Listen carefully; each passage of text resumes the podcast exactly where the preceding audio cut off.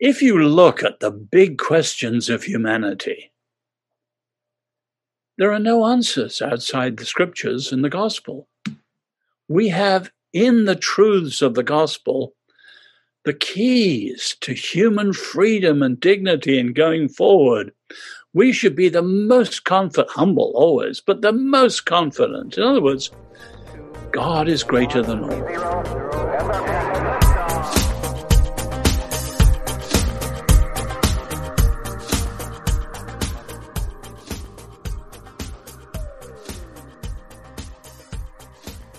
Hey guys, welcome to another episode of Filter. The world can be a confusing place to live in, and so what I seek to do on this show is to equip you to live with biblical clarity so that you can face the chaos of our world with wisdom, integrity, and courage. We've got a great episode lined up for you today. I had the incredible privilege of speaking to one of my heroes, a guy that I've been following for a long time who has really influenced my life and thought, uh, a scholar by the name of Os Guinness. Uh, we had a great conversation talking about his newest book coming out, and we went over a wide range of topics related to uh, history, freedom, uh, scripture, and Christian witness in America today. Os Guinness, like I said before, is an incredible scholar. Uh, Os is an author and social critic. He is the great great great grandson of Arthur Guinness, who was the Dublin brewer. He was born in China uh, during World War II, where his parents were medical missionaries. He was a witness to the climax of the Chinese Revolution in 1949 and was expelled with many, many other foreigners in 1951 and returned to Europe, where he was educated in England. He completed his undergraduate degree at the University of London and his DPhil in the social sciences from Oriel College, Oxford. Os has written or edited more than 30 books, including some of his most popular being The Call, a Free People's Suicide, and Carpe Diem Redeemed. His latest book that you'll get to hear about on the podcast today is The Magna Carta of Humanity Sinai's Revolutionary Faith and the Future of Freedom. Like I said, this was just an incredible uh, privilege and opportunity that I got to have to talk with Os about his newest book in this episode. It was really helpful and inspiring for me. I'm sure that it will be for you as well. While you're here, would you consider subscribing to this podcast if you have not already? Uh, whether you're watching this on YouTube or listening on Apple Podcasts, Spotify, Anchor, or wherever else, subscribe to the podcast so that you can get all of our future episodes automatically uh, in your podcast inbox. Would you also consider leaving us a rating and review wherever you're watching or listening to this? Whenever you leave us a good rating and review, that really helps us to get the word out to other people about this show. Like I said, I love this conversation that I got to have with Os. I think that you're going to love it too. And so, without any further delay, let's jump into my conversation with Os Guinness. Os Guinness, welcome to the podcast. Thank you, Aaron. A real pleasure to be on with you. Well, it is a pleasure to get to talk to you today. I've been really looking forward to this conversation. Uh, it's been I, am I've been so excited about it. Uh, I've been reading your books, following your talks for uh, several years now. You've had a huge influence on me. So I just want to thank you for being with us today. Oh, thank you. We're here today to talk about your new book that's coming out. Uh, well, as of the day of this recording, about two and a half weeks. I think we're about two and a half weeks from the publication of your newest book, which is called The Magna Carta of Humanity. Uh, as soon as I saw that title, I was interested. Um, let's go ahead and talk about it. Uh, tell us about what inspired you to write this book first? Before we get into the content, what is it that inspired you to write this book, and what's the meaning behind that title, The Magna Carta of Humanity? Well, this is my third book on American freedom Free People's Suicide, Last Call for Liberty, and this one. And this one's more constructive. If you look at the present American crisis, I argue the deepest roots, there are many others, is the difference between the American Revolution, rooted in the Hebrew scriptures, and the French Revolution, rooted in the French Enlightenment. And I think if you go back to Exodus and Deuteronomy and their understanding of freedom, you truly have the Magna Carta of humanity. So I argue that it, this is the once and future key to freedom in the sense Without it, you don't understand the American Revolution. And without it, you don't solve the present crisis and move forward to something solid. Now, Magna Carta, obviously, I'm English. Mm-hmm. Magna Carta is symbolic of that first great moment when there was a limit to royal power. And one of the key things today is there a limit to the abuse of power? Excellent. And so you're in writing this book, it seems as though one of I haven't been able to to read the book yet, but in pieces that I've been able to get, I have it pre-ordered. I can't wait for my copy to come in. But it seems as though one of the things that inspired you and that you're trying to confront, and what you've already said is uh, the, being your third book on American freedom or liberty, uh, is that you seem to discern that there is a threat to freedom in America today. Uh, what threats do you think Americans face to their freedom today? Well, if we had longer, this is only on one of the two major threats. I would say there are two. And I put the present situation like this in three words revolution, oligarchy, or homecoming. In other words, re- revolution is what I'm describing in this book. The radical left, we can get into that and all that it's meant oligarchy, you've seen over the last few decades the consolidation and concentration of power, political, bureaucratic, academic, in the media, woke business now, and so on. So, just as you've had one party faculties in many universities, one party newsrooms, one party states like California, so the danger is that you will have one party national politics. And that will be the end not only of the republic, that'll be the end of democracy, properly understood, and the arrival of what the Greeks would call oligarchy, a ruling class hanging on to its own power. So, is the threat necessarily from there just being one party in power, or does it have to do more with the uh, ideas that are being held by a certain party or the other?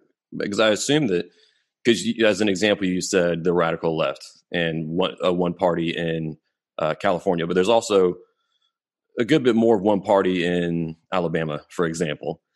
Uh, so, would an oligarchy of the other side uh, also be a problem, or does it have to do more with the worldviews and ideas that are behind the parties in power? Well, it could be either party. And certainly, I, I, live in Washington. You have a certain establishment, doesn't matter whether you're Republican or Democrat, you're really more in terms of the maintenance of the present status quo mm-hmm. and so on. So, no question, it could be either party. But think of the revolution option. And we need to talk about that. That's the content of the book. Mm-hmm. When you see the oligarchy coming closer in other words, traditional liberalism has been undermined. It had no real basis apart from the scriptures. And as it's become more and more hollow, traditional liberalism has become increasingly oligarchic and therefore open to the radical left. So the greatest danger is the convergence of the radical left and the progressive oligarchy, which would be much more the Democrats than the Republicans. Although you're exactly right, it could be either. Mm-hmm. And it seems as though this revolution that you're describing is a little bit different than maybe what we would imagine in terms of other revolutions we've seen in other nations, even maybe even to a certain extent the French Revolution, where the revolution was uh, started by the masses and then moved up to take over the reigning power. Uh, by pointing and starting with oligarchy, it seems as though you're talking about a revolution uh, that's that's already taking place within the realms of power and then working its way down into the lower parts of the culture. Is that a right assessment or am I misunderstanding you? Uh, let's pick up the big, big picture. You know, there are five major modern revolutions the English, 1642, the American, 1776, the French, 1789, the Russian, 1917, and the Chinese, 1949. Those are the big ones. The first two look different in that one succeeded, the American, and one failed. It's called in England the mm-hmm. lost cause. But actually, those two are close because they both came out of the Hebrew scriptures through the Reformation. And that's the key thing. Whereas the French, the Russian, and the Chinese are anti Christian, anti religious. and anti clerical and so on. And so they are essentially secularist with an animosity to all religions. So Solzhenitsyn, for example, said that the Marxist hostility to faith is far deeper than its economics. And we need mm. to recognize that. Now, of course, when we look at the French Revolution, which is the fountain of all the other ones on that side, it only lasted 10 years in France, 1789 to 1799. And Napoleon stepped in as the dictator and said the revolution is over. But while it was over in France, it has been like a volcanic explosion, which has, with its lava flows, flowed out ever since and still flowing. The first great lava flow is not actually what we think of, Karl Marx. It was what's called revolutionary nationalism in France, Italy, Greece, even the rise of secular Zionism. And of course, Hitler was a great admirer of the French Revolution and National Socialism. The second great lava flow is Karl Marx, although it wasn't the 19th century, it was the 20th. So you have revolutionary socialism, which is communism, the Russian and the Chinese revolutions. What we're seeing now, this is the heart of my book, is what I call revolutionary liberationism, sometimes called cultural Marxism or neo Marxism or even Western Marxism and sometimes user friendly Marxism. Mm. But this is quite different. It's not rooted in economic determinism. It's rooted in cultural dominance. And you go back to thinkers like Antonio Gramsci in the 1920s, living and dying in jail under Mussolini, figuring out why Marx was wrong. And his ideas were picked up by the so called Frankfurt School from the 20s through to the 60s. And of course, as you know, the key man over here was Herbert Marcuse, who in many ways was the godfather of the New Left. Well, at the end of the 60s, in 67, 68, and this is a very key year, he and a German radical called Rudi Dutschke called for a long march through the institutions. And people need to understand that today because they realize that although I first came here in 68, Martin Luther King assassinated, Senator Robert Kennedy assassinated. A hundred American cities were ablaze, far more than last year. Mm. But the radicals knew they wouldn't win in the streets. They had to do a long march, incrementally, to win the high schools, colleges, universities the press and the media, and of course, above all, the culture industry, as they called it, Hollywood and entertainment.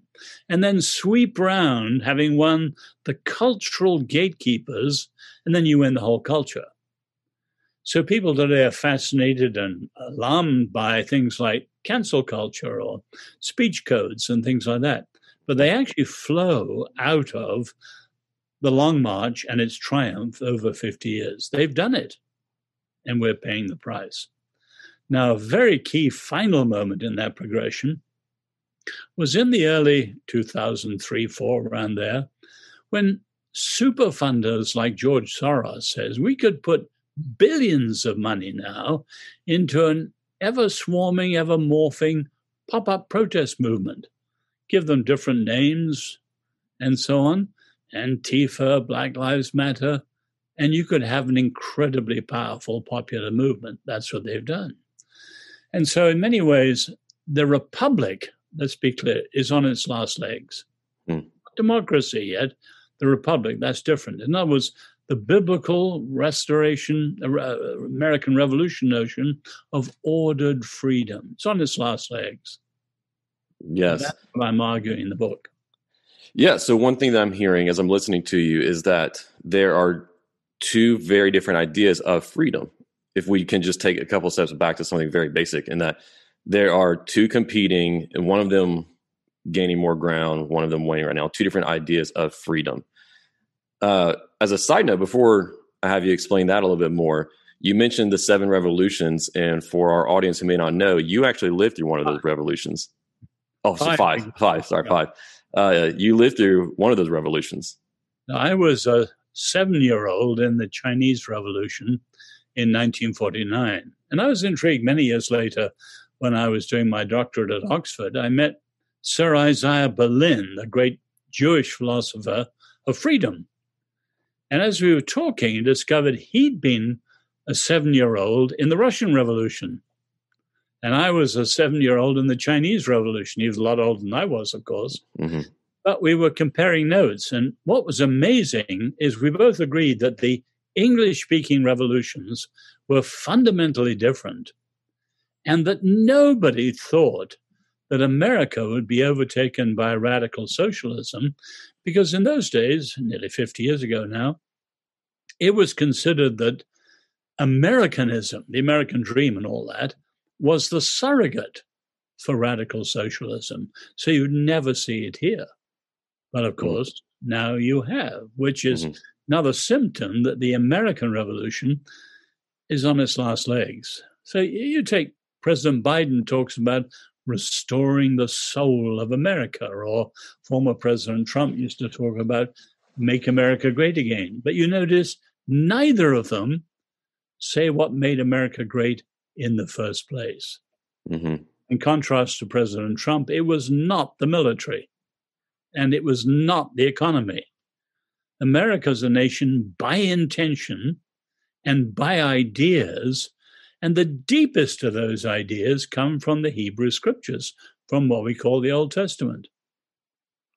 And so, because of these ideas, what is the great difference in the view of liberty? And I think you, have already used the term ordered liberty or ordered freedom.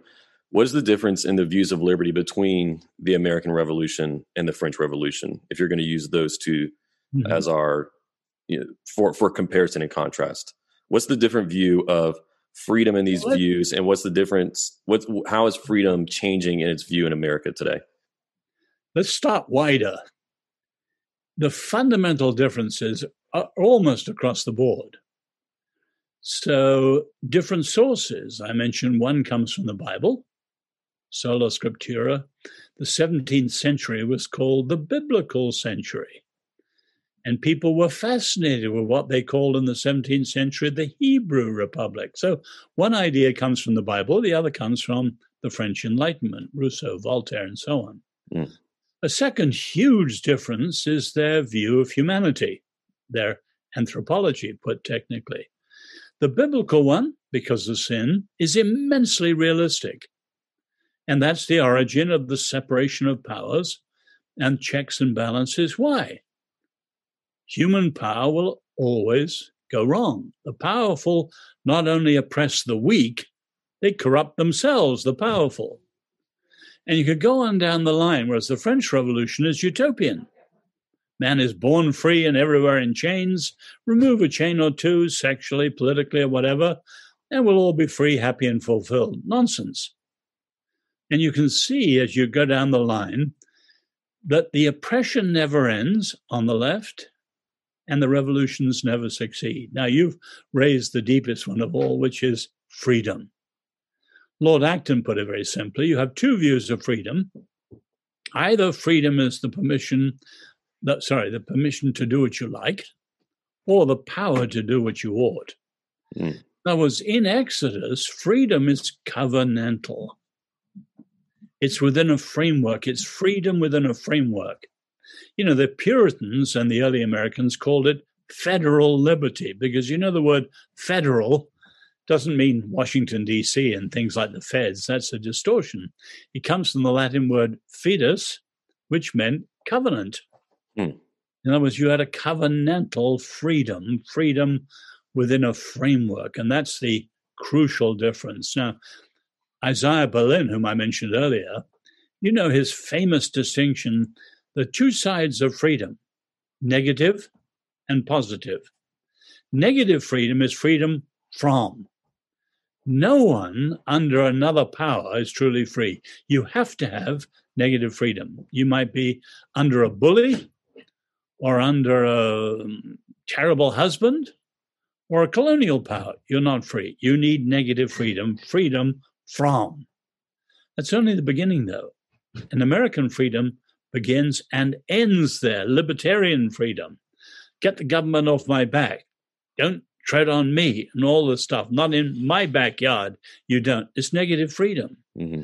Whereas biblical freedom is negative. They were freed from Egypt, but it's freedom from plus freedom for, or mm-hmm. freedom to be. Now, of course, to have positive freedom, you've got to have three things truth, because you've got to know who you are, what you're free to be. You need truth and character and a way of life that supports that freedom. Whereas negative freedom by itself, libertarian freedom, is not interested in that. That's why it never lasts. So there's a fundamental difference over freedom. Absolutely. And so, and I think whenever you read history and you read about the founders and their ideas, that this idea of positive freedom becomes very clear that that this is absolutely how they thought. Uh, you can read their letters and whenever they were uh, dreaming about the nation they were trying to build, is that they would uh, they were achieving freedom for uh, for citizens who would pursue virtuous lives uh, and use their freedom to build their families and communities and even the nation as a whole in the way that they ought to, uh, not simply just uh, an absolute libertarian view that they would be able to pursue whatever desires that they had uh, without government and other power stepping in. No, you're exactly right. In an earlier book, I called this the golden triangle of freedom. Freedom requires virtue. Virtue requires faith of some sort, and faith of any sort requires freedom, religious freedom, and so on. And rather like the uh, uh, triangle, it just goes round and round and round and round. Freedom mm-hmm. requires virtue, and so on. The framers were immensely realistic because they ransacked history in order to defy history. And they looked at all the republics and other forms of government that failed, and they tried to set up a, a way that was different. Mm-hmm. And sadly, among, many Americans don't understand what they were trying to do, and many of them reject what they've done. Yeah. I know that there is in the revolution that we're seeing today and and on the radical left there's a very very uh, anti-historical strain or or maybe is maybe isn't I, the right term isn't anti-historical as much as it is uh, revisionist history mm-hmm. uh, but a desire to paint the founders in the most negative terms possible uh, and to try to rewrite uh, what the founding of our nation was all about and what ideas drove it and so on. How do you respond to certain efforts that you see in our culture today, like those, uh, for example, the 1619 Project and others that try to revise American history and teach people something that is not accurate to uh, the founders, who they were, and their ideas? Wow, big question, Aaron. we got to look at the whole 1619 project and their view of history. And then I think it's important, especially for those of us who are followers of Jesus, to look at the notion of history itself mm-hmm. and why it's important. In fact, let me begin there. You know, the rabbis say, What did Moses talk about the night of the Passover? 430 years, and tonight they're going free. But did he talk about freedom? No. They're going to the promised land, the land of milk and honey out of slavery. Did he talk about the promised land? No. The rabbis say, what did Moses talk about? Three times he talked about children hmm. and how to tell the story to children. Because the story we tell to ourselves and to our children is the key to identity, who we are, and continuity, so we can keep the transmission going strongly. Or Rabbi Sacks puts it this way if there's any project, of course, the church is an example, or a nation like America is another example, if any project takes more than a single generation, you have to have schools and you have to have history. That's so obvious. If you don't, faith and freedom collapse. Now, make that practical. The church has abandoned what used to be called catechism. Mm-hmm. Sunday schools, by and large, are pathetic now. But the country, America, has abandoned civic education. In other words, teaching what it is to be American and the American story. Now, that leads into your main point 1619 Project or the ghastly history of, say, Howard Zinn and his view of America. The, the, the difference here is is slavery, which is evil. Again, we should go deeper.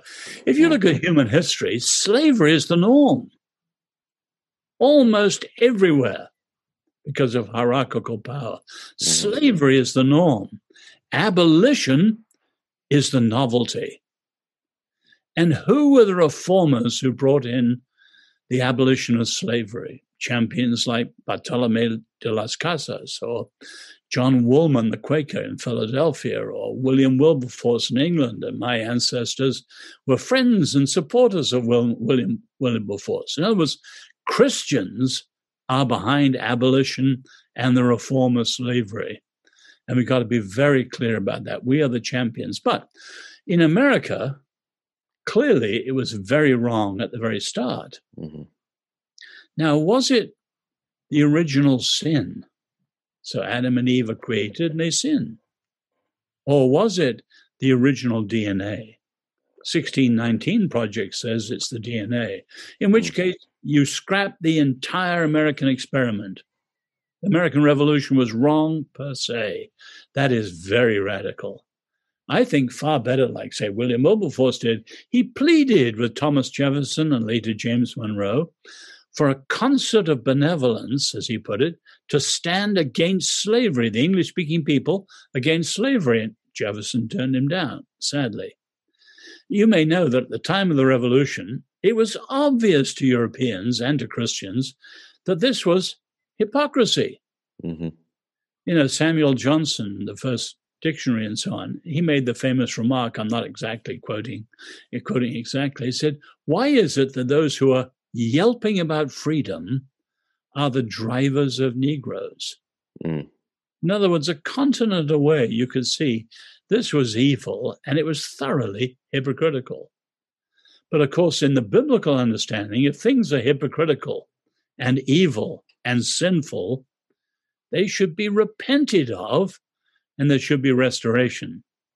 So you come to yet another example, often takes here something far more current George Floyd.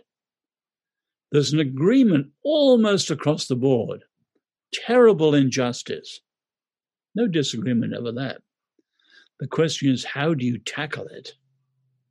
And that's where the Gospel's answer and the radical left's answer go entirely different directions. Hmm. Interesting. So you've written before, and we've even talked about a little bit here, the ideas of ordered liberty and that uh, that golden triangle for mm-hmm. liberty. Uh, what relevance do those ideas, now that we've brought them up some, what relevance do those ideas have to this book, the Magna Carta of Humanity? How would you uh, say that those ideas are connected?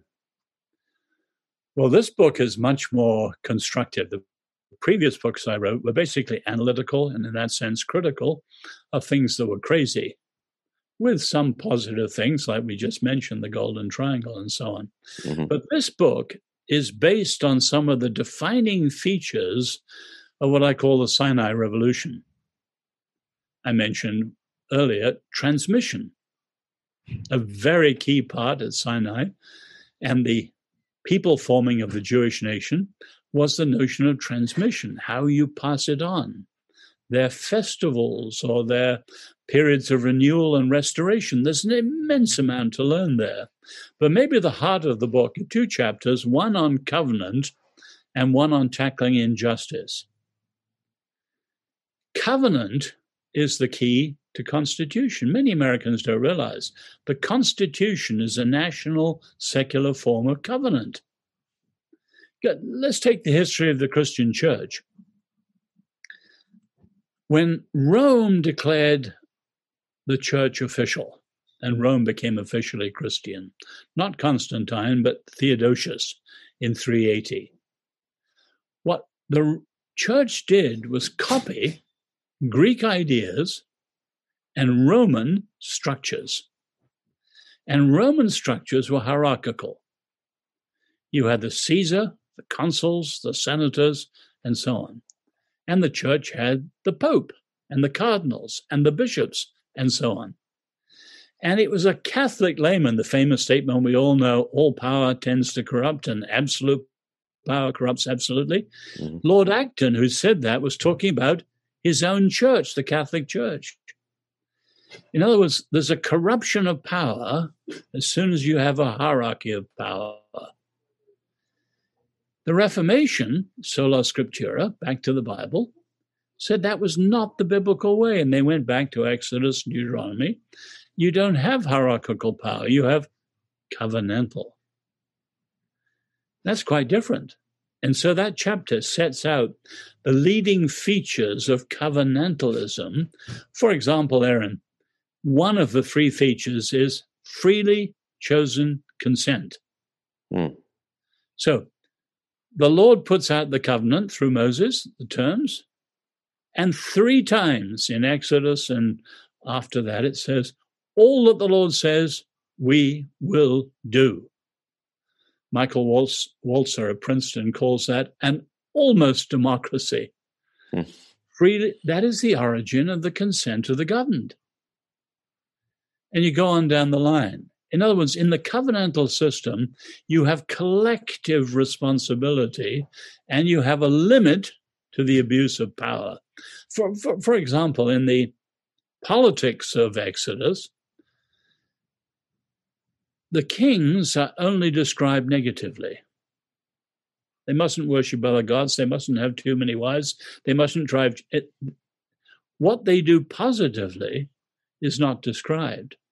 You have a very different system, all surrounding the fact that the whole people are responsible. Love your neighbor as yourself, etc., etc., and that there's a limit to the potential for the abuse of power. Now, that's behind the American experiment. And we've got to go back, explore those things, and recover them again today. Mm. Uh, so, how, how do we connect those ideas, or, or, how do we retrieve those ideas and then apply them to where we are in America today? These ideas that we see, the, these features that you bring up in the Exodus and Deuteronomy narratives, and just if we take covenantalism uh, as the example, how do we retrieve that idea and then and then apply it to our situation? Because i think a lot of people might push back saying that it sounds like you're trying to force the bible onto a secular nation or to a secular people or i mean just like people of, uh, of of other religions who don't accept the bible. And so how do we how do we engage the culture when we might try to bring and and apply biblical ideas to it well, remember, I've just said freely chosen consent. That is the absolute principle. And behind that, you have the Jews call the self limitation of God. And we evangelicals understand the same thing.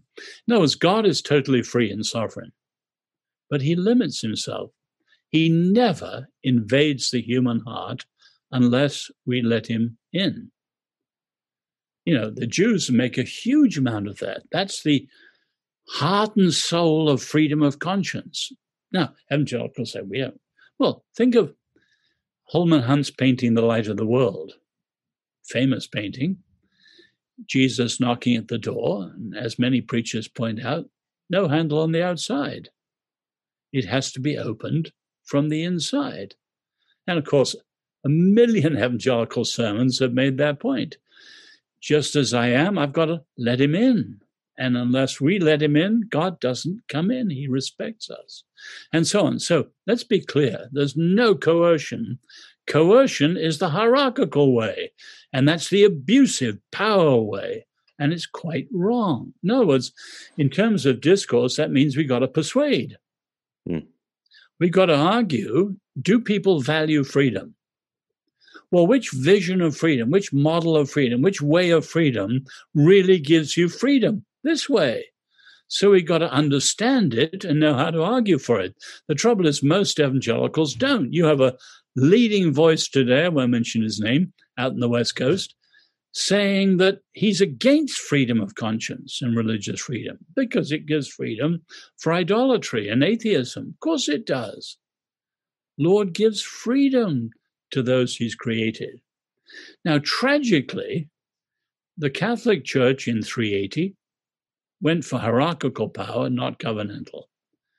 But fortunately, more and more Catholics are coming back to a biblical view, which is good. But then you take, I'm an evangelical.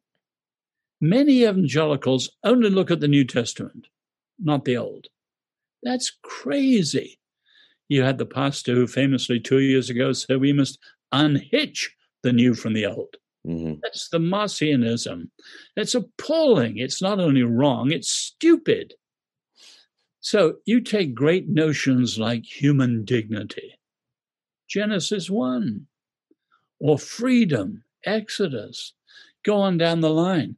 We dare not abandon the Old Testament, the Hebrew scriptures, and we've got to explore those. Now, I think many Christians haven't a clue about these great elemental truths. We've become mm. far too individualistic. Exodus, yes, it's it's a forerunner of my freedom, my salvation. No, it's not. It's communal. It's collective. It's more than political, but it includes the political and so on. So, first, we've got to understand it. And then believing, as certainly I do and many others have done, that it is the key to the world going forward. We can argue it in the public square persuasively, not coercively. So I think that, yeah, so as I'm listening to this, I'm hearing how one of the things, or if not the key attribute of covenantalism that makes it uh, beneficial or could be beneficial for our society today is freedom of consent and that it is not about coercion. But I imagine that someone who would be more on the side of the radical left would push back against this and say, well, hold on, we're the people who believe that no one should have authority over what you choose to do with your body, uh, you know, or with with you and another person's body. That we are the people who believe, you know, X, Y, and Z about you having as much liberty and freedom to do whatever you desire. Uh, that that's our position. We're the people of no coercion. Uh, so, but it seems as though what you're alleging is that uh, this revolution that is coming about, uh, some like the lava flow of the French Revolution that you described, this lava flow that we see in America today is the side of coercion, as opposed to covenantalism, which is about uh, consent, uh, freely chosen consent. what is it about, or, or, or would you say that? The left is the side of convert uh, coercion, and what is it in their worldview that doesn't allow for uh, freely chosen consent? Well, let's leave the biblical one on one side for a moment and go back to the French Revolution. Coercion has been at the heart of it from the very beginning for a simple reason. As they see it, God is dead, truth is dead, the operating principle is power. And as you know, that is the heart of postmodernism. That's the heart of the radical left. And while they may talk freedom, they always end in coercion. Always. And you can see that from the very beginning. The reign of terror, or the Russian Revolution, the Chinese Revolution, there's never, ever been freedom. As I said, the revolution never works and oppression never ends. Mm. So, I mean, take all sorts of examples today. Remember, though, that the sexual revolution started in the same place in Paris, the Palais Royal, that the political revolution and its ideas started. And the Duke of Orleans was the architect of some of the sexual revolution ideas. His mistress was called the Prince of the Prostitutes. And it was said that every desire you could possibly have, you could find within the complex of cafes and galleries and so on in the Palais Royal. Now, when that was developed later by the Marquis de Sade and then later still by Wilhelm Reich, you know, who's the architect of our term, the sexual revolution in the 1920s, he's quite clear. They will never win until they overcome two authorities one, the church, and two, parents. And you can see that they are dead set against us, and there's a coerciveness in what they're doing. And you can see it clearly. That parent in Canada who's in jail because he refuses to talk to his, I can't remember, it's a daughter or son, by the sex they are, mm-hmm. and he's mm-hmm. been put in jail by the Canadian government. Yeah. And moreover, whenever you don't have a covenantal view of authority in society, then there's no higher authority over those in power that they themselves are accountable to. And so, whenever they have no accountability that they have to uh, submit themselves to, then they can uh, coerce whatever vision of society they desire upon the population. Yeah. Well, take now you're talking the language of the cultural Marxists. If God is dead and truth is dead, there is only power. So, as they put it, you analyze discourse to look for hegemony, dominance, and antagonisms. Who's the majority? Who's the minority? Who's superior? Who's the subaltern? Who's the oppressor? Who's the victim? And then using the victim not as an individual, but as a pawn or a prop, you play a power game, weaponizing them to overthrow the status quo. But here's the point you set up a conflict of powers that can only be resolved by what the Romans rightly called the peace of despotism. Hmm. In other words, one power so powerful that it can put down all other powers. Otherwise, you have endless conflict. Mm-hmm. And that, of course, is totalitarianism. And we can see, you know, Nebo's idea the bookends of history are authoritarianism and anarchy. Order with no freedom, the Tower of Babel, or freedom with no order, the conditions before the flood. Now, whenever you have a tendency towards anarchy, no one can live with anarchy what Hobbes calls the state of nature, the war of all against all. So you automatically have a swing to the opposite, authoritarianism and totalitarianism today. And that's the danger. That's why American freedom, coming from the Bible, is so wonderful. It is ordered freedom, not mm. freedom without order or order without freedom, but ordered freedom. And Americans have got to see the, the wonder of it and understand it well enough to know how to argue for it and win people's hearts and minds. This is the better way. Yeah. Eh, eh, or put another way, biblically, Genesis 1 to 11 show the bookends, the extremes of history. And so in chapter 12, the call of Abraham is God's way a man, a family. And then, of course, in Exodus, a nation. And then through Jesus, a movement to bring in the whole world. So we should understand this. And this is good news. I would say it's the best news ever. Mm-hmm. But we're not coercing anyone. We've got to win hearts and minds. And so, what I'm hearing in this is that there's a role for the church today from these ideas that you talk about in the Magna Carta of humanity and and in the vision for ordered liberty there is a crucial role for the church in society and culture. With America, like you said before, on its last leg of the republic, uh, and with all the ground that the radical left has already gained, uh, what role do you see for the church in this moment uh, in the 21st century? Well, you know, at the time of the revolution, 95% or more of Americans came out of a Reformation background. Now, as this was their heritage. The scandal of the American church today is that we are still a huge majority, but we're uninfluential. And tiny groups, let's take our wonderful friends, the Jews. They are 2% of America, but they punch so much above their weight, intellectually, financially, culturally, and so on, mm-hmm. that they have an incredible influence. And we who are majority and we who are called to be salt and light are non influential. In other words, the scandal of the church is we have let our Lord down. And we need revival and reformation and reawakening to be who we're called to be salt and light. So we've hmm. got to get Christians off the back foot and off the defensiveness and off the total identification with politics and truly becoming salt and light in the whole of the culture, of course, mm-hmm. including politics.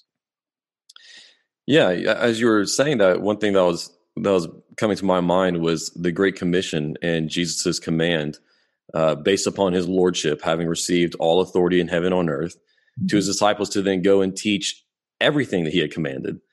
And how I think one of the reasons that we have such a weak witness in the broader culture uh, as evangelicals is that we've narrowed down his Great Commission to only being about sharing the gospel in terms of sh- how to become a Christian, but then nothing else about what Jesus commanded about applying his lordship to all of life and what it means to uh, to truly live as an individual, walking in righteousness and building our homes and businesses and schools and uh, neighborhoods around uh, his lordship.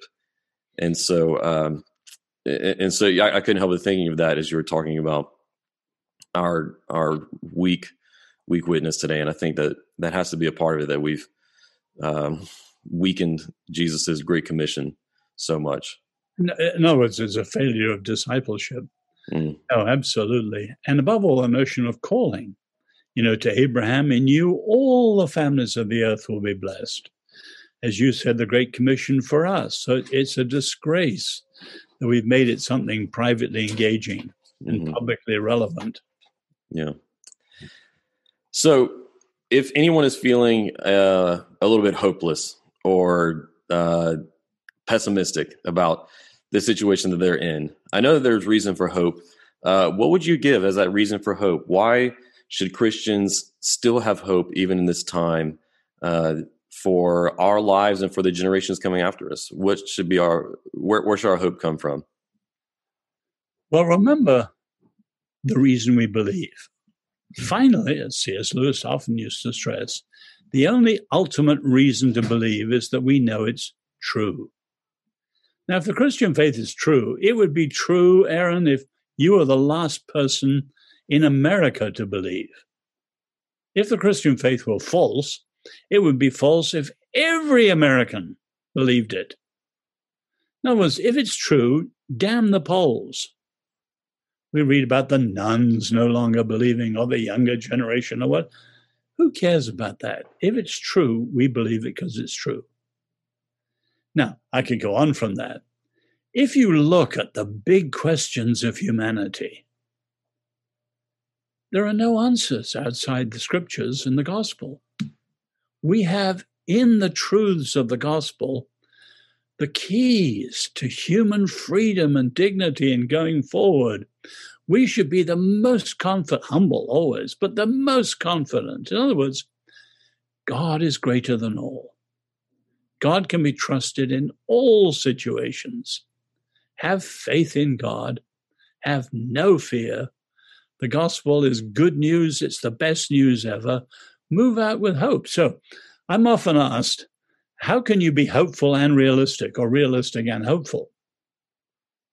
The trouble is, in terms of realism, Americans, it's often psychological. Is the glass half full or half empty? Or it's, you know, the market is is it bullish or bearish? And people are hopeful if the glass is half full and the glass today is half empty. And the market is bearish, not bullish. In other words, the church is the scandals, the divisions, the weakness, the confusion. No wonder people are giving up the faith because they, they've mixed it with culture. If you look at the culture, things are terrible. But we believe because it's true. God isn't nervous because of the situation we're in. We need Christians to remember the truth of the faith, remember the Lord, remember the good news of the gospel and move out with tremendous confidence. Amen to that. I was, Aaron, I was born in China mm-hmm. uh, in World War II. When the Japanese invaded, they, they killed 17 million. We were in an area of north central China where we had the Japanese army attacking daily from one side with airplanes and so on the communists attacking from another side, and the nationalist army from a third side.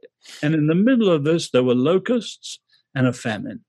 And Hmm. five million died in three months, including, sadly, my two brothers. We then moved to Nanjing, Nanking, then. And we saw the beginning of the revolution and the reign of terror. And as you know, overall, maybe 75 million were killed in China by Mao Zedong. But you know, my first 10 years through those incredible times with death and destruction everywhere, I never saw my parents in anything but a quiet trust in God. Hmm. Now, it wasn't because the circumstances were good, they were appalling. My mother was a doctor. There was people dying all around, no medicine, no food, cannibalism, people selling their children to have an evening meal. Terrible situation, but they knew the Lord. And you can have a quiet faith, whatever. Wow. What a great testimony of faith and to the power of God working through faith. Well, you know, I hope, and I'm sure that you hope, that everyone who listens to this podcast goes and pre orders your book, purchases it, because I think it's an important book and that we, we need as many people to read it, but then also to apply it. And so, if the one takeaway that somebody has from this podcast is something other than just purchasing the book, we want people to get the book. But if there's just one thing that somebody uh, does applies to their life as a result of listening to this today, what would you like that to be? I think to pray. Because we need a recovery of the supernatural and spiritual warfare as we take on some of the challenges of our time. So that's what I would say. Great. And I would add to that as well prayer. Well, uh, I just want to thank you so much for spending your time with us today on the podcast, for uh, providing so much helpful content and teaching. Uh, this has just been uh, a really excellent time. Uh, people can go and pre-order and uh, and get the Magna Carta of Humanity, wherever books are sold. Like I said, I've already got my. It is my, out now. It's out now. It is. Yeah. Okay. Last that I looked, it was coming out on May 11th. Well, that's Amazon. Oh, okay. Well, great. Well, then uh, in that case, people can go and and get their copy uh, delivered to them as soon as possible. So go and get a copy of uh, the Magna Carta of Humanity uh, to get all that great content. You also have a website, osguinness.com. dot com. Mhm. Is it dot, yeah, dot com, osguinness.com, where people can go and learn about uh, all the other books that you have, teachings, and so on. So, uh, once again, Os, I just want to thank you so much for giving us your time today. Thank you for joining us on Filter. Real pleasure, Aaron. Thank you so much. God bless. Thanks for listening. I hope this episode provided you with biblical clarity to live with confidence in our confusing world. If you enjoyed this episode and you'd like to help support the podcast, please share it with others, post about it on social media, or leave a rating and review. To catch up the latest from me, you can go to my website, aaronchamp.com. While you're there, subscribe to my newsletter so that you can be updated anytime I share new content. You can also follow me on Facebook, Instagram, and Twitter at Aaron M. Champ. Thanks again, and I'll see you next time. Until then, hold fast to the